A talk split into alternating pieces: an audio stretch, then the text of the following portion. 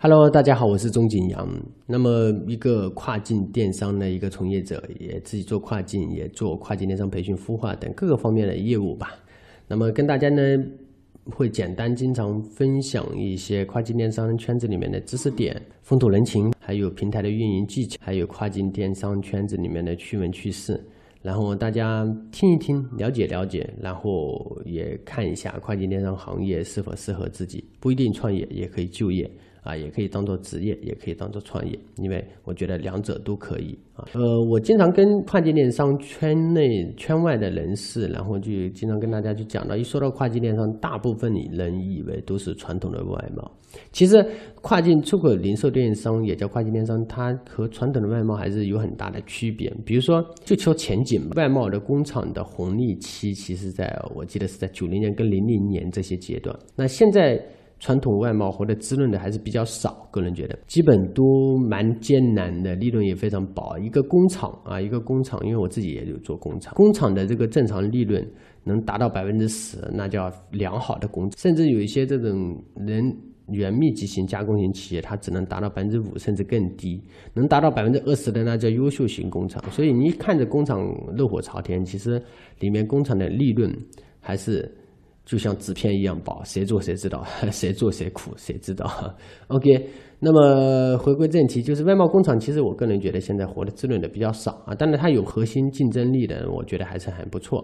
这个时候就回到了我们跨境电商市场，它跟外贸不一样。那跨境电商市场虽然它也就是存在很久了，因为它在00几年开始就有了，有电商的时候，其实这个市场已经开始蓬勃发展了。那我之前有讲到过，最早的就是我们国内去从事跨境电商、跨境出口零售电商领域的这一帮人，是在上海的一条街里面，它整条街都是做这个 eBay 的，因为大家都听过 eBay 这个平台，其实是在。 淘宝刚开始创立的时候，它就是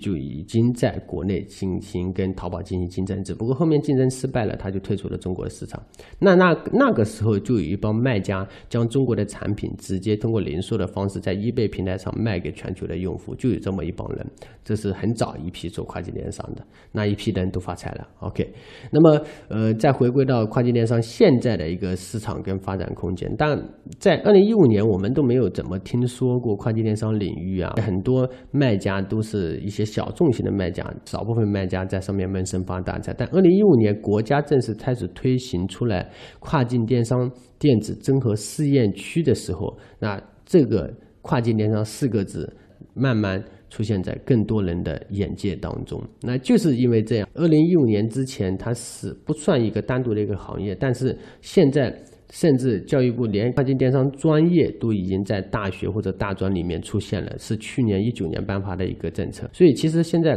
跨境电商慢慢出现在大家所熟知的各个领域里面。市场来说，就是各种大型的互联网企业也在布局跨境电商。政策来说，国家也在不断的现在颁发了，从2015年开始，杭州成为第1个跨境电商综合试验区，然后再到2016年第2批，2017年第3批，2018年。 然后也有，然后总共差不多有35个跨境电商综合试验区。那这些都是政策的这个推动，所以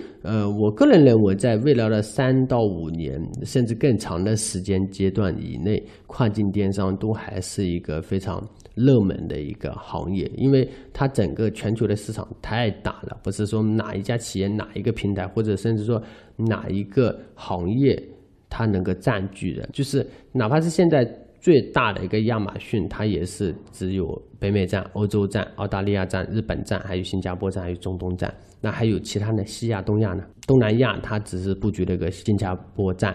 那它的辐射能力，因为全球200多个国家，那么辐射能力没有哪个平台能够辐射完的。我们做生意，其实我不要说我一定要做最大最全的，哪怕我能做到一个就是越南的一个小的电商平台叫 Tiki 的，你能把这个平台做得风生水起，你已经。 很 OK 了吧，对不对？心不要这么大啊！所以说，整个全球跨境电商市场还有很多空白，以后还有很多企业会进去，还有很多创业者会进去，还有很多职业把它当做职业的这个白领阶层、蓝领阶层会逐步进去填充这个行业，把我们中国的产品更多的